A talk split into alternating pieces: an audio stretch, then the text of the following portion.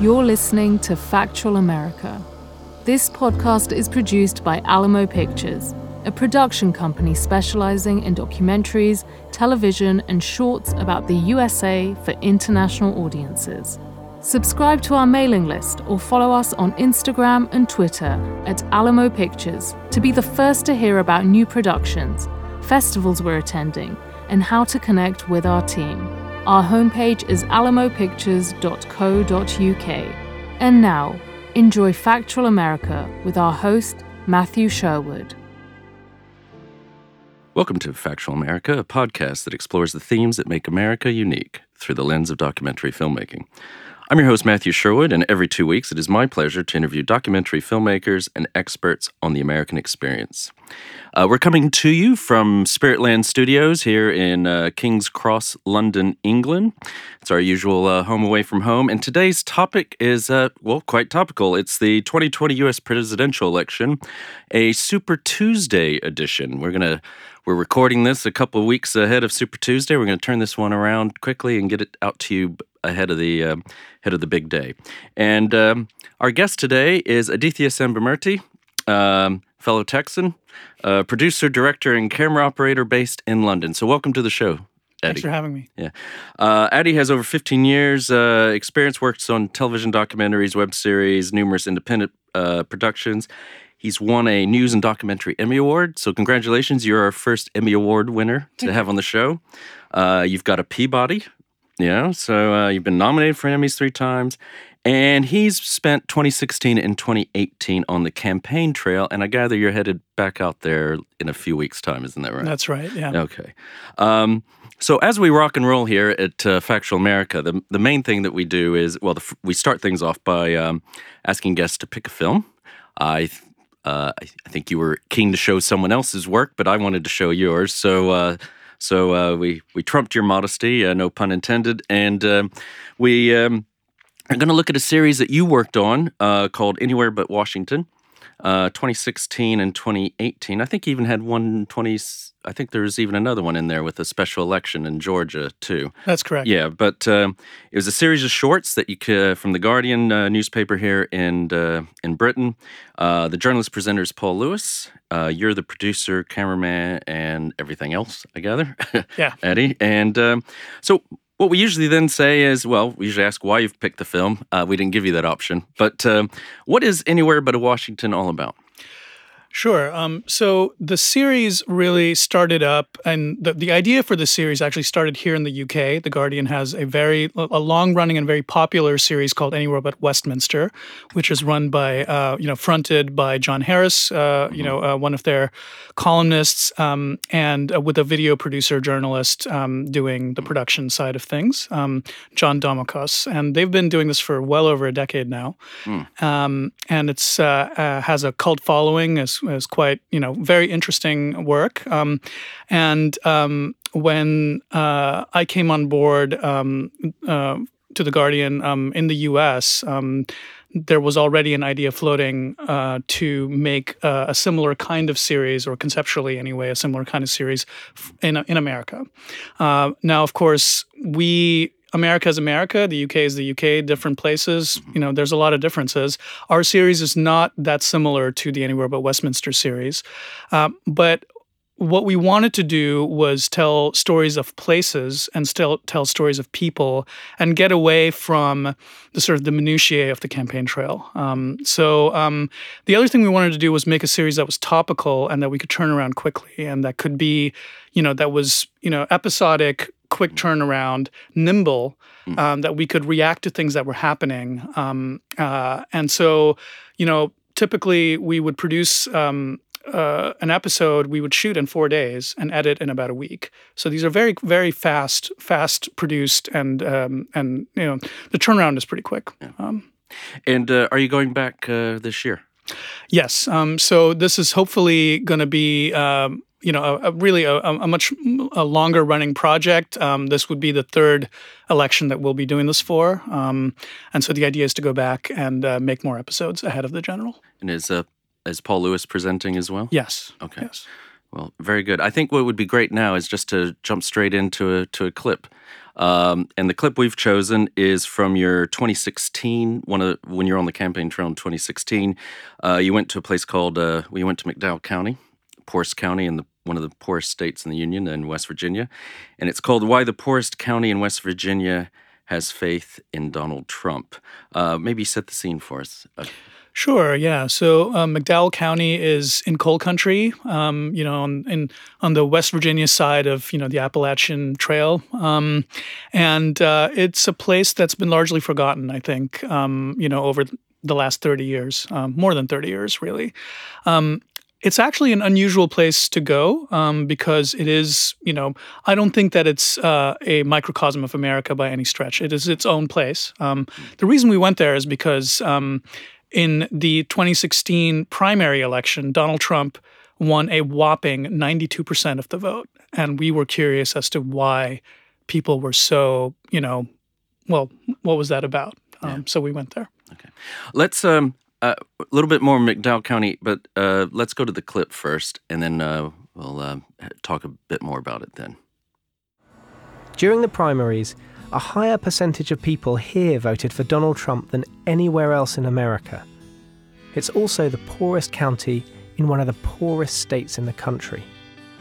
See, I live in that apartment building across the street. I get up every morning, come over here at 8, make me some coffee, read my paper, and kill, and kill time. Ed Shepard is 92. His gas station stopped pumping in 1995. Up this main street, there wasn't an empty building that didn't have a, a prosperous business in it. But little by little, they began to close one after the other. And now it's down to a ghost town, a ghost county, really.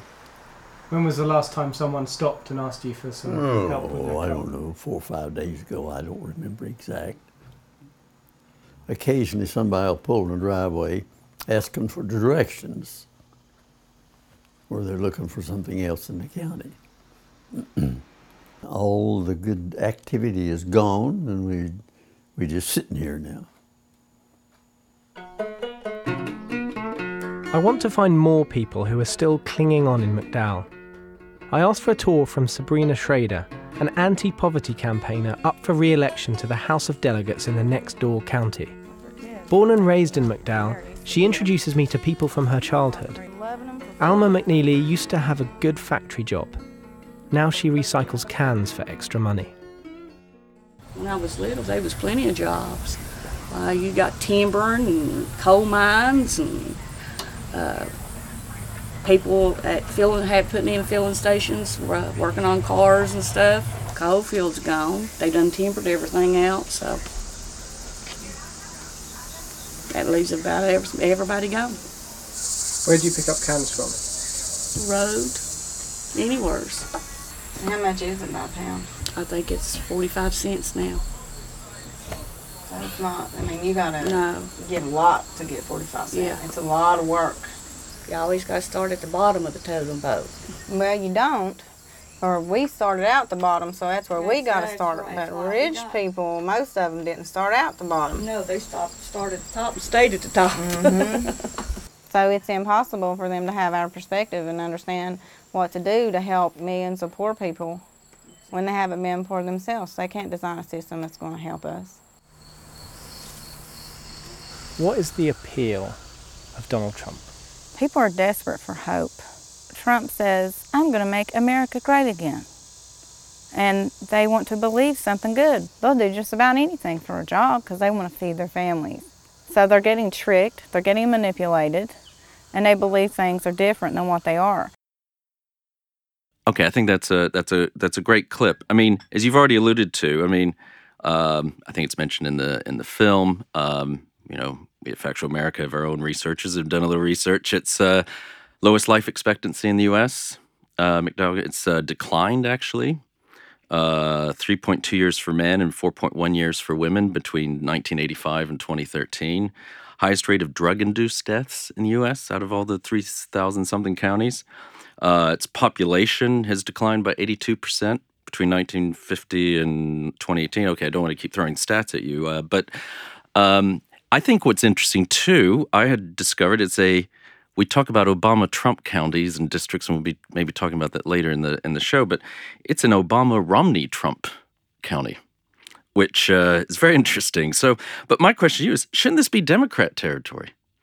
Yes, um, I think if you were to think about the people, so the people that we spoke with, many of them had been lifelong Democrats. These are folks who, um, or at least grew up in families that had been Democrat, because these were, you know, uh, uh, this is coal mining country. Uh, unions used to be very strong here. Um, these are blue collar Democrats, or were blue collar Democrats.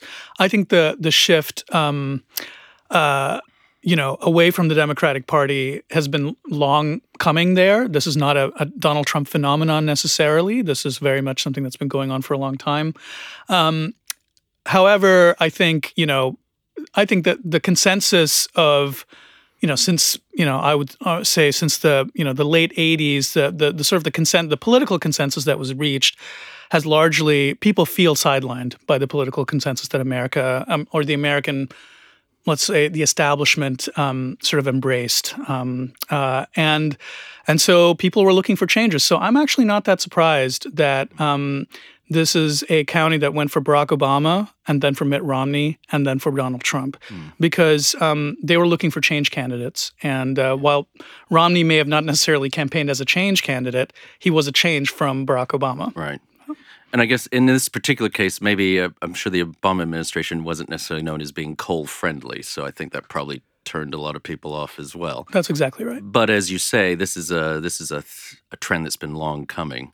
Uh, I'm old enough to remember when West Virginia was you could con, con, you know it was almost uh, assumed it would always be on the Democratic side of things. It hasn't been Democratic for many election now, and I think it, I think uh, McDowell County sort of was lagging behind the rest of the state in some ways. But uh, I mean, what are the uh, what are the Democrats getting wrong? Do you think? Hmm. Um, you know, I will defer to the people that are sort of on the ground there. Um, so we spent time with uh, a young lady who was running for uh, the state legislature um, there, uh, Sabrina Shrader. Who we and, just saw um, in the uh, clip, actually. Exactly, and you know when you when you speak to folks who are from there, I think generally speaking, um, I I would say that the Democratic Party is. I think the Republican Party has done a good job painting the Democratic Party as uh, as out of touch with mm average people, um, uh, and I think they're um, you know people who have been voting for Democrats and haven't seen any improvements in their lives are are very um, open to the idea yeah. and view the Democratic Party with a lot of skepticism now. And, um, and, whether things have been taken out of context or not, I mean, let's face it, these people are they what they're, they're tuned. They know that this gets called flyover country and Hillary Clinton called them the deplorables, if you will. You know, I mean, I think uh, I think this is actually a good point to look at a second clip because then you went back to McDowell County in 2018 and you've got a short that I highly recommend. It's called How a Democrat Can Win in Trump Land. So I think this is very apropos to where we've gotten in the conversation. So uh, let's take a look at um, that clip now.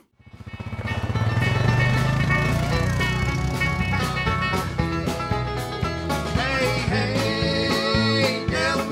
How's the economy doing around here? It has done much better. Mines are starting to come back. There's more people going back to work. And this hammer that I swing for a dollar and a half a day. Do you think the president's made much difference? I think he has, as far as I'm concerned. He's bringing jobs back. He's done amazing for our country. Hey, hey, West Virginia's 3rd Congressional District, where Trump won with 73% of the vote in 2016 and few people seem to have any regrets. So, what kind of Democrat could win here?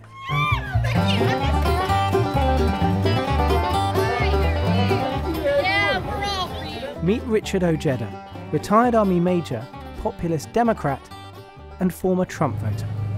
Republicans will call this Trump country. It's not Trump country. Believe me, when a person that's filthy rich says things like people need to learn to live within their means, they have no concept of what life is like to a single parent trying to put food on the table. We have a lot of politicians out there that, that claim to, to, to be with the people, but they don't show up. I, I show up. A meeting of the United Mine Workers of America, and a chance to learn more about Ojeda's politics. When we get to the point where all we have is the filthy rich and the dirt poor, the dirt poor will eat the filthy rich. The majority of the people across America are not the elite. Far more of the working class citizens than there are anything else. Do you think the sort of millionaires and billionaire class of America sort of knows how people They don't, like they cannot relate. And look, I got nothing against a person that's wealthy. But, you know, the people that are in power, they can't relate to these people. You're pro coal. Yeah. What does that mean in terms of policy terms? I'm pro coal miner. Okay? I believe that there still is a need for coal, but in terms of energy, we need to stop lying to people and telling them that oh coal's coal's going to be, be king again. It's not. How we doing, sir? Ojeda's honesty may be admirable, but it's also risky. When I last came here in 2016, Trump was promising to breathe life into a dying coal industry. Two years on, more coal trains are running, but the long term outlook for the industry is still bleak. But the optics look good for Trump, heading into midterms with a strong economy and low unemployment.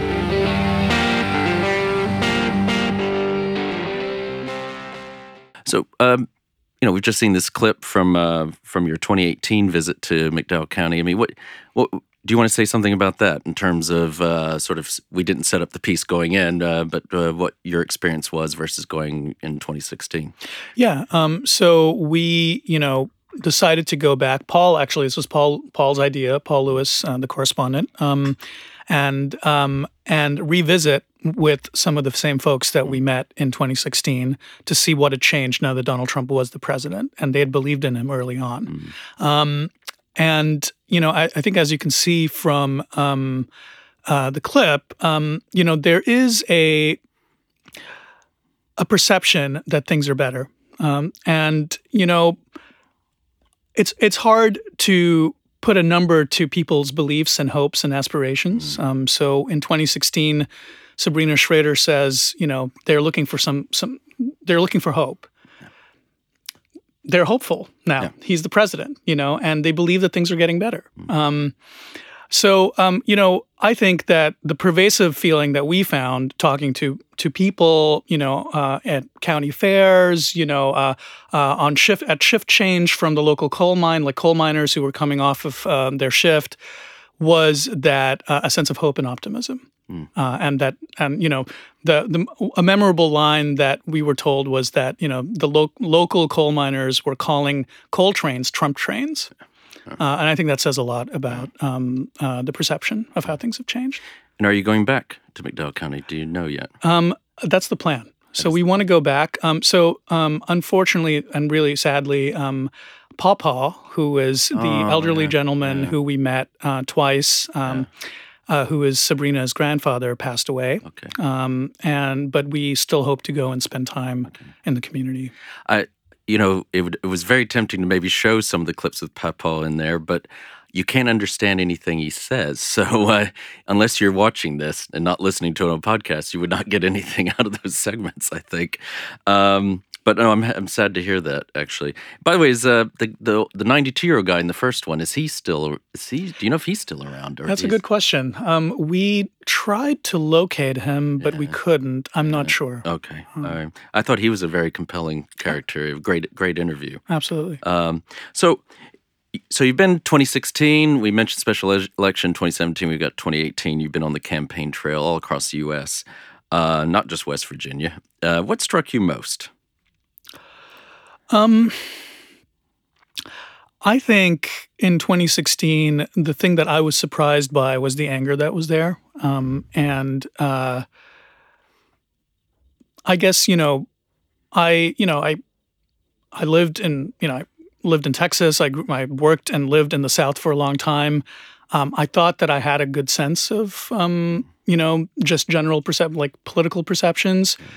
But um, I was surprised by how angry people were in 2016. So even even angrier than you know the Tea Party movement that we saw sort of 10 years ago or so. Um, I think I think a lot of that same kind of anger. Yeah, I think that's carried over. Um, uh, but you know, to me, at least, the Tea Party was, you know, it was. In my in my opinion, was very much a segment of the like a, a fringe of the population, if you will. Um, I'm talking about just regular people. Um, you know, Yeah, we're not showing the clip actually, but uh, it reminds me of one you did um, on the border wall. So you went to Arizona in the Sonora Desert, and then you also uh, you went to Sun City, or mostly a retirement community, and you interview, you talk to a lot of people there. It's a oh, it's the Republican Party, I think, uh, meeting, and what struck me was the um the anger there, and uh, Paul even says something to the fact that um, you know he's. Um, he feels a little bit threatened, even when he, especially when he meets Trump voters. I, I should add. Uh, but what was your reception? Because you were talking to me earlier about how actually being now based here and representing a British newspaper, and you got a different reception than you might have had otherwise. Maybe you can say a little bit about that. Yeah. Um, so I I do believe that um, coming from um, so the way this tends to work for the series is that um, I am usually the first point of contact um, for you know for us in terms of you know reaching out to people that we you know we, we do a fair amount of sort of pre-production as it's called which is to say we i just make a lot of phone calls ahead of time try to figure out where we might want to be. Of course we pivot depending on what we think is happening when once we get somewhere but there is sort of a basic infrastructure in place. So what the thing that i find um, um, I've, I've been you know i, I think um, is different from working for an american news organization is that um, a lot of americans are very skeptical of or a lot of Republicans, I should say, are very skeptical of mainstream news organizations in America, uh, if not downright hostile. And that is um, very different when you're coming from the UK. So a lot of people in 2016, not that many people had really heard of The Guardian, didn't really know much about the organization. We were able to get into rooms and have interviews, candid interviews with people that I don't think we would have been able to get if we had come from a, an established mainstream American outlet.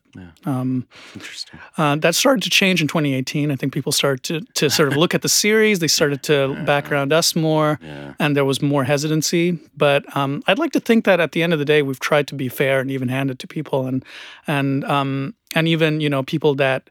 Um, like we we've had emails, you know, and, and responses from people who we interviewed who said, you know what, like I didn't appreciate everything, but I thought that I came off fairly, which is, you know, all I can, uh, you know, which is all we can hope for. Yeah, and I think uh, that's very interesting. I mean, I'm a pretty middle of the road kind of guy, and I think I, I thought it was I thought it was well done. I, um, you know, I think back. I think the Guardian's probably learned its lessons as well. Um, remember in 2004, it went all in and trying to uh, influence the election in Ohio, and in every county or district the, the Guardian went into, the result went more the other way than it had in 2000. So I think um, I think the Guardian has learned its lesson. I think it is fair, and I think that's a very sort of almost very American. You know, I think you're typical American. I, I think people over outside U.S. don't really see your typical American, and I think this show this this is showing more uh, your average American. I think that is the normal reaction. They people will look at it, and if they think, yeah, no, that's me, that's that's honest. May not like exactly what I said, but no, that that's a fair representation. I think that's I think that's a quite a quite a, actually a um, quite a big uh, stamp of approval from for for the series.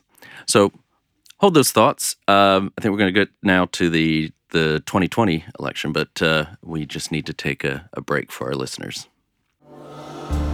You're listening to Factual America. Subscribe to our mailing list or follow us on Instagram and Twitter at Alamo Pictures to keep up to date with new releases and upcoming shows. Check out the show notes to learn more about the program, our guests, and the team behind the production. And now, back to Factual America. Welcome back to Factual America. Um, just uh, talking to Adi here about uh, his experiences on the campaign trail, and now, um, now let's look ahead because uh, I think your bags are nearly packed. You've got your tickets probably booked. You're heading to the U.S. in a few weeks' time uh, in the 2020 primaries, and uh, we've got a big day uh, coming up. Uh, 3rd of March is what's called Super Tuesday. It's the biggest Super Tuesday ever uh, bec- mainly because California has brought its primary forward. Texas is participating, so a good bulk of the um, delegates that are up for grabs, uh, a good third of the delegates that are up for grabs are going to be decided on that day. So um, maybe you can talk about uh, what are you seeing in this race sitting here in London? You got an interesting perspective now. Um, what are you seeing? Similarities between 2016, 2018, and and the differences. So, what are the similarities you're seeing? Um, I mean, I think a lot of the same. Um, I'll start with the differences actually, because I Okay, think the differences are really striking. Okay. Um, um, I do think that the Trump campaign, from what I saw in 2016 and what I'm seeing right now, and and you know, I haven't really been on the ground yet, but hopefully, you know, I'll have a better sense of it when I when I start to do that. Um, I think the Trump campaign is much more organized than they were in 2016. I think they're much more professional. I think they have a very, you know, um, they're much savvier and much and much slicker than they were. Um, uh, I, you know, and I'm not uh, I'm not the expert, and I've not spent much time on campaign trails, but it, that has struck me too. Little things that are going on in terms of how they're able to dominate the news cycle or use the news cycle to their advantage, even when it should be favoring the Democrats. Um, I wasn't sh- quite sure what to make of it of it, but they you know they did this whole get out the vote campaign in New Hampshire. So Donald Trump doubled the vote, you know, of any sitting incumbent Republican president, he's doubled the votes. This is a primary that no one should even be bothering going to. He's, it's a foregone conclusion. He's the candidate. Um, and it does seem like, yes, there's something there's something here. I, I think they're going to be quite a juggernaut in in come November. Absolutely, I think you know whether you look whether you're looking at the metrics or you're looking at how they're positioning themselves Yeah. to certain segments of the population. I think that it's quite uh, sophisticated, actually. Um, you know, one. Um, I mean, whether it's fundraising or whether it's you know, I, I was looking at their um, you know their Latino outreach you know operation, for example. If you compare that with 2016, it's a, it's a world of a difference. And so, what about? I mean, with that in mind, what about the Democrats? What do you see? I mean, uh, famously, Will Rogers, the American humorist, described the. He said, "I'm not a Democrat. I'm, I'm not a member of an organized uh, political party. I'm a Democrat." I mean, I think we're seeing a little bit of that uh, this time around. What What are your impressions? Um, you know, yeah, I think that's a pretty good way to put it. I mean, Yeah. I think well, but it's it's expected, right? Donald Trump is the incumbent. He he is the Republican Party for all intents and purposes. The Democrats are trying to find their voice and trying to figure out who's going to be, you know, well, who can they rally around basically, and that's that's going to take some time. Yeah, and I think we've got. I mean, everyone thought it was going to be. Uh, I've been here before. I've been in well, been in the UK for a long time, so I've always been here bef- here before. Been in the studio before, but uh, I think um, in looking at elections, um, you know, get you see this all the time. Remember when in 2008, everyone was just presuming Hillary will get the uh, get the nomination, and no, Obama got it. I mean, Joe Biden was the presumed winner just a few months ago. Now he's really struggling.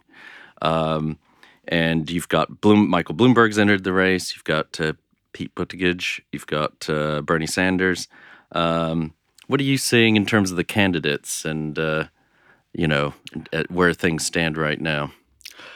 Well, um, I mean, in my opinion, you know, regardless of political affiliation, I think um, the if you're not running as an incumbent and you're running to challenge an incumbent, um, the campaigns that have been most successful have been change candidates um, by and large. And so it's not to me that surprising that Bernie Sanders will be doing as well as he is, just as in hindsight, uh, it shouldn't be that surprising that Donald Trump did as well as he did, and Barack Obama before him, and and you know, and on and on, and Bill Clinton and George Bush, and you know, you, you take it back a ways. Um, so, um, I mean, what am I seeing? I mean, I I do think you know, there's a real hunger for a change candidate in the Democratic Party, and what we're seeing so far, anyway, is that Joe Biden's probably not that person. Um, so, um, beyond that, I really don't know. Um, I, I, I'm very interested in being there and sort of seeing it uh, unfold um, and observing. Well, I think uh, you're you're talking about change candidates, and obviously Trump ran against uh, Washington establishment. It's all about draining the swamp and doing all kinds of other things. I think that takes us. It's a good point to go to another clip of yours, not from not from McDowell County this time. Actually, even though it's anywhere but Washington, you actually went to Washington uh, in in 2016, and um, looking at how f- Donald Trump was going to fare. Um, I thought it was, a, is an excellent piece because it, it it you know it showed his supporters showing up. These aren't your typical Washingtonians that you come across, whatever your political stripe, having having lived there myself.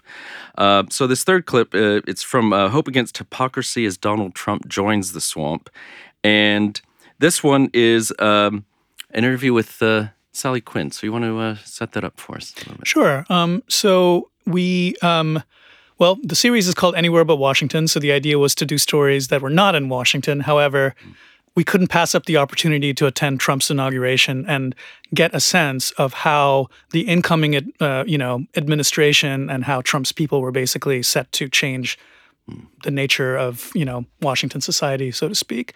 Um, so we thought, where who else can better speak about Washington society than someone who is very firmly, you know, a, a very senior member of that society. Let's say Sally Quinn.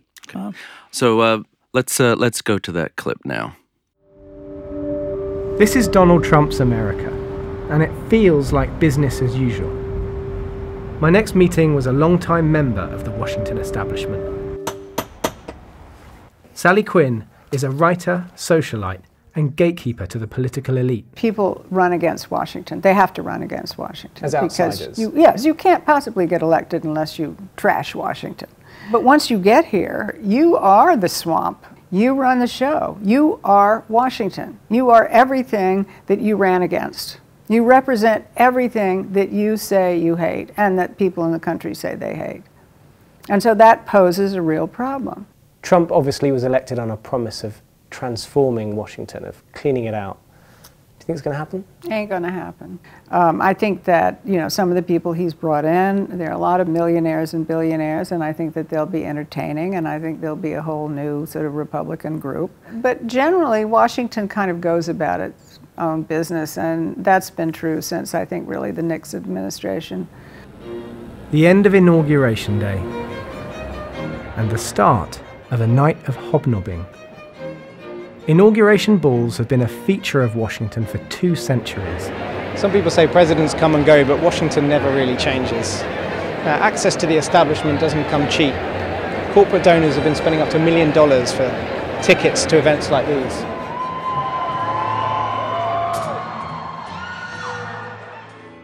The other side of town, and a very different kind of party.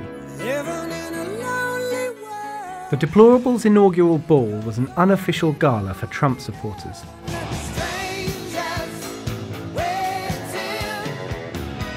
They'd taken over one of the city's most prestigious venues.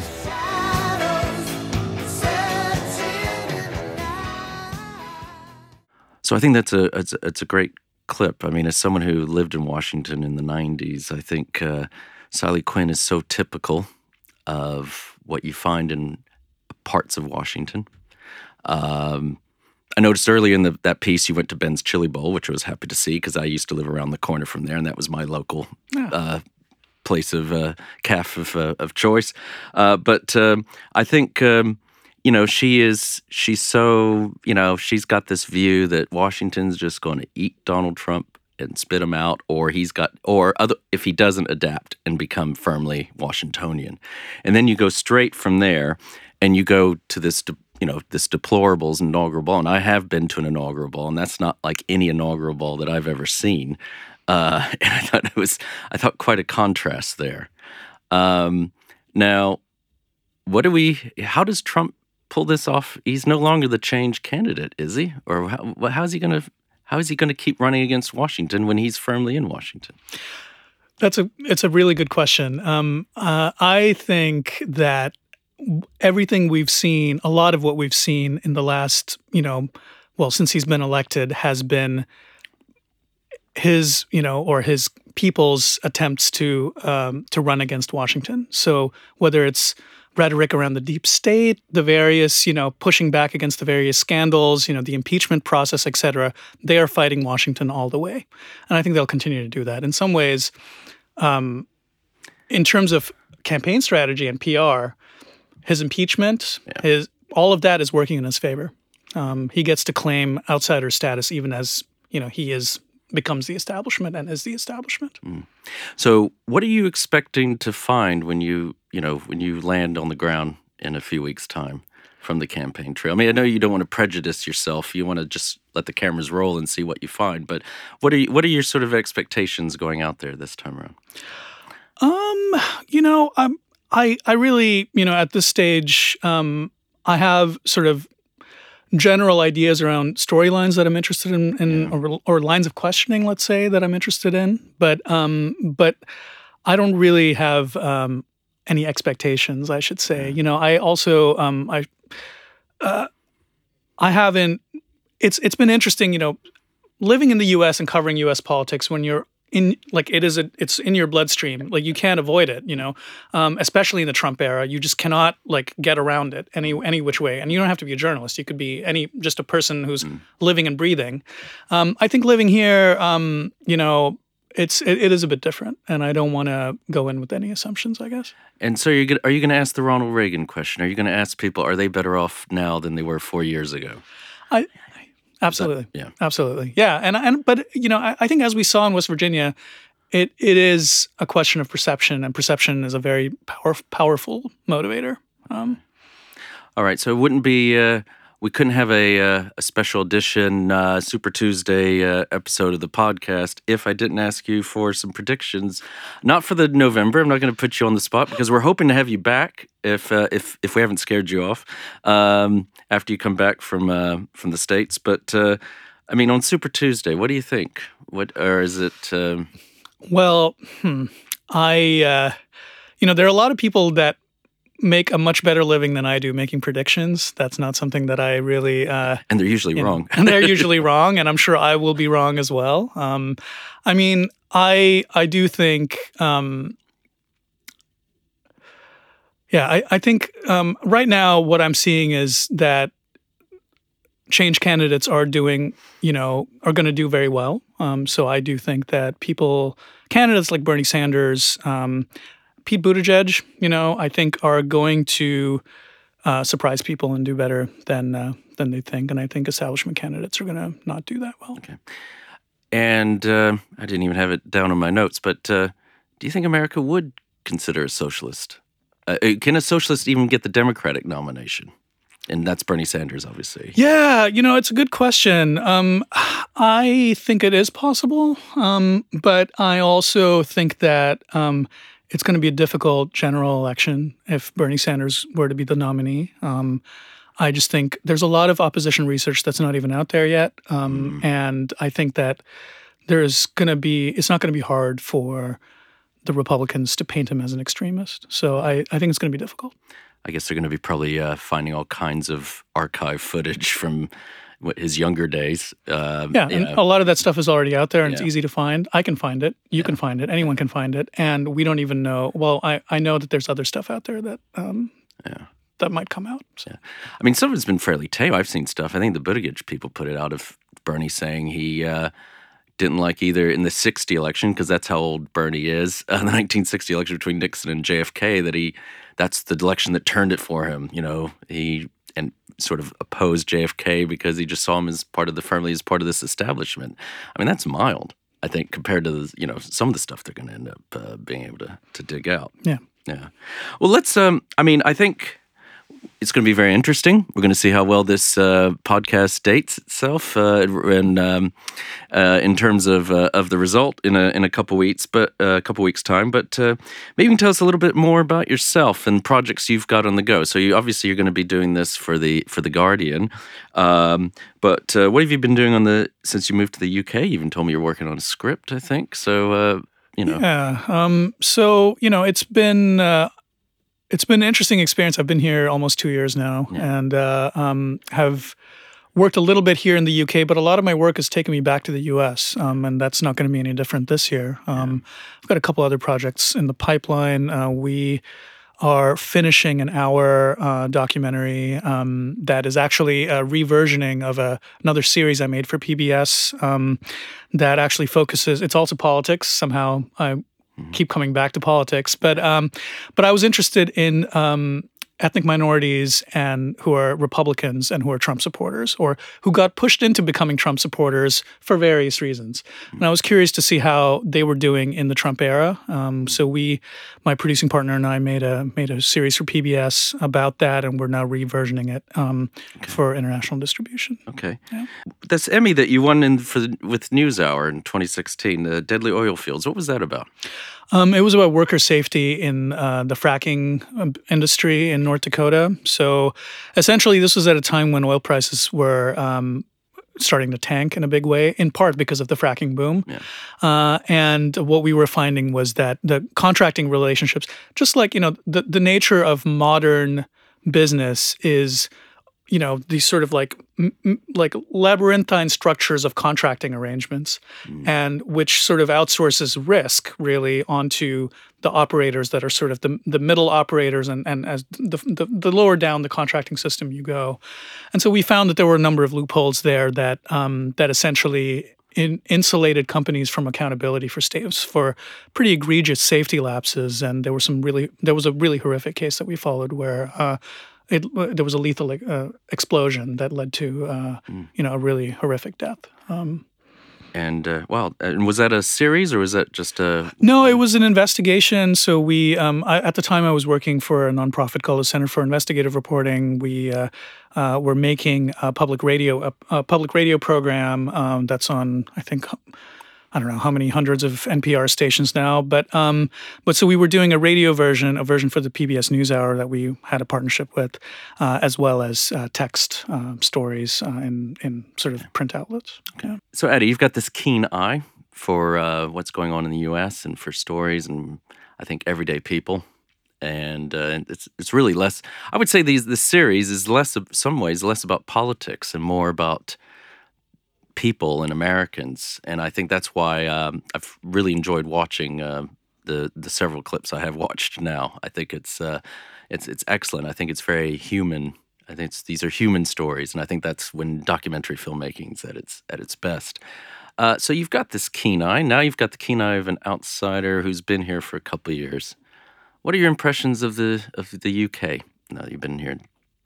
Yeah. Um, so I uh, I'm still really getting to know this place. Um, I had a chance to um, work as a camera uh, camera operator on uh, on uh, the Guardian's general election coverage um, for the uh, for the just the UK general election that just happened, which got me out of London and and got me sort of out. You know, to Scotland, Northern Ireland, um, you know, Midlands, etc., Yeah. Southeast.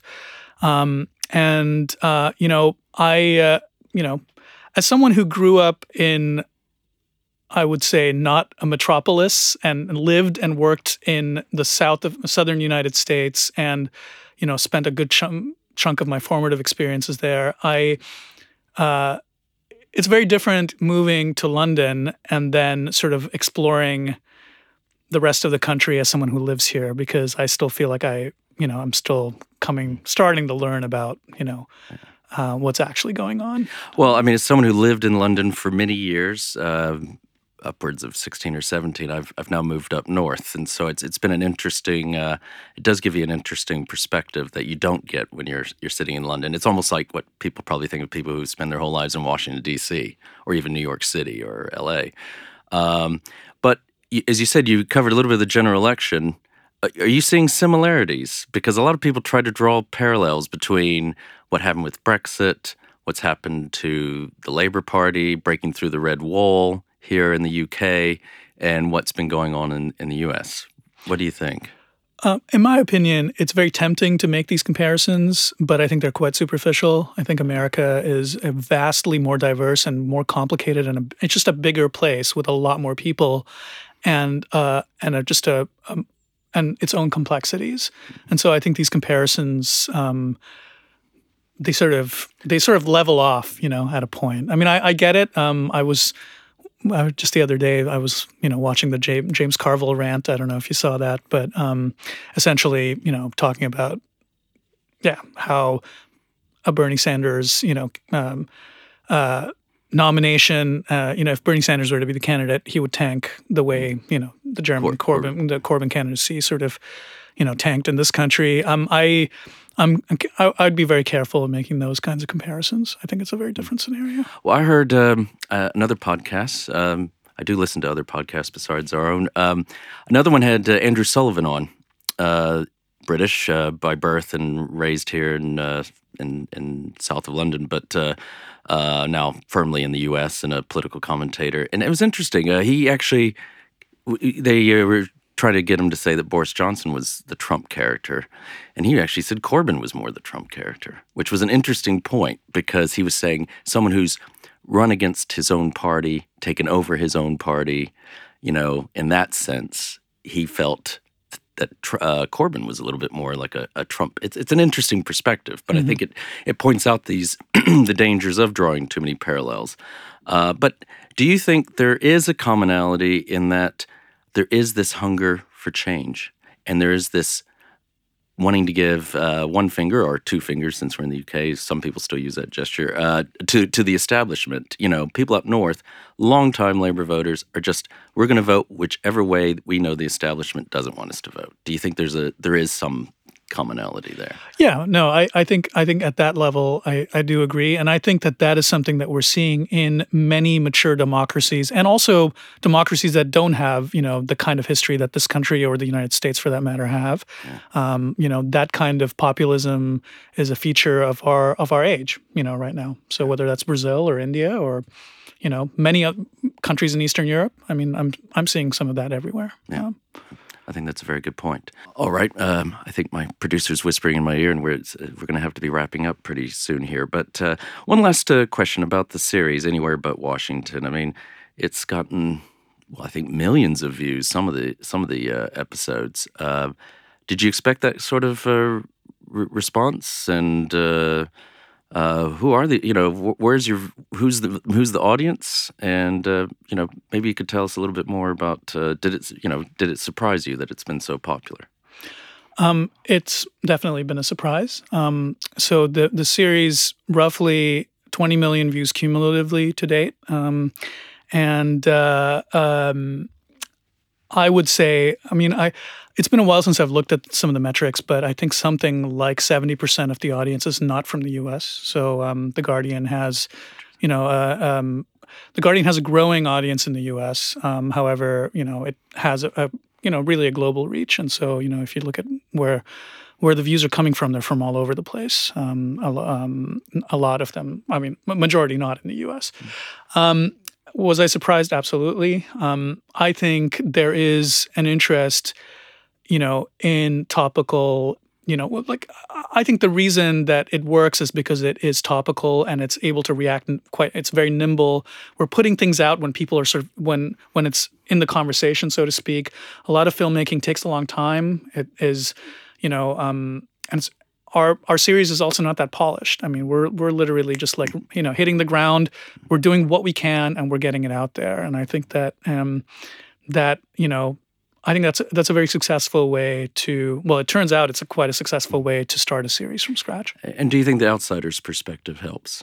on that? Absolutely, absolutely. And it's very interesting those uh, those metrics you're talking about because I remember a time when because I've looked at this many times on the, the the the future of newspapers or lack thereof, and you know certainly the the Guardian when they were building their audience outside the UK was all U.S. primarily. I mean, it makes sense, you know, English, you know, the commonality of the English language and all that. But it is very interesting that so much of that now it's it's become a global audience.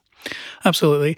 And, you know, I wouldn't underestimate the fact that the Trump phenomenon, for better or for worse, is people are just, you know, fascinated and curious. And so, you know, and people outside the US are also fascinated and curious. And so, you know, that's, I think that's reflected in our viewership. Well, like U.S. comedians and, and talk show hosts always say about certain political candidates, they hope to get they, they do pull for them to get reelected because they it's just fodder for you know for their uh, for their material. So um, yeah, I think uh, you have benefited. You've been at sort of right place at right time with this, haven't you?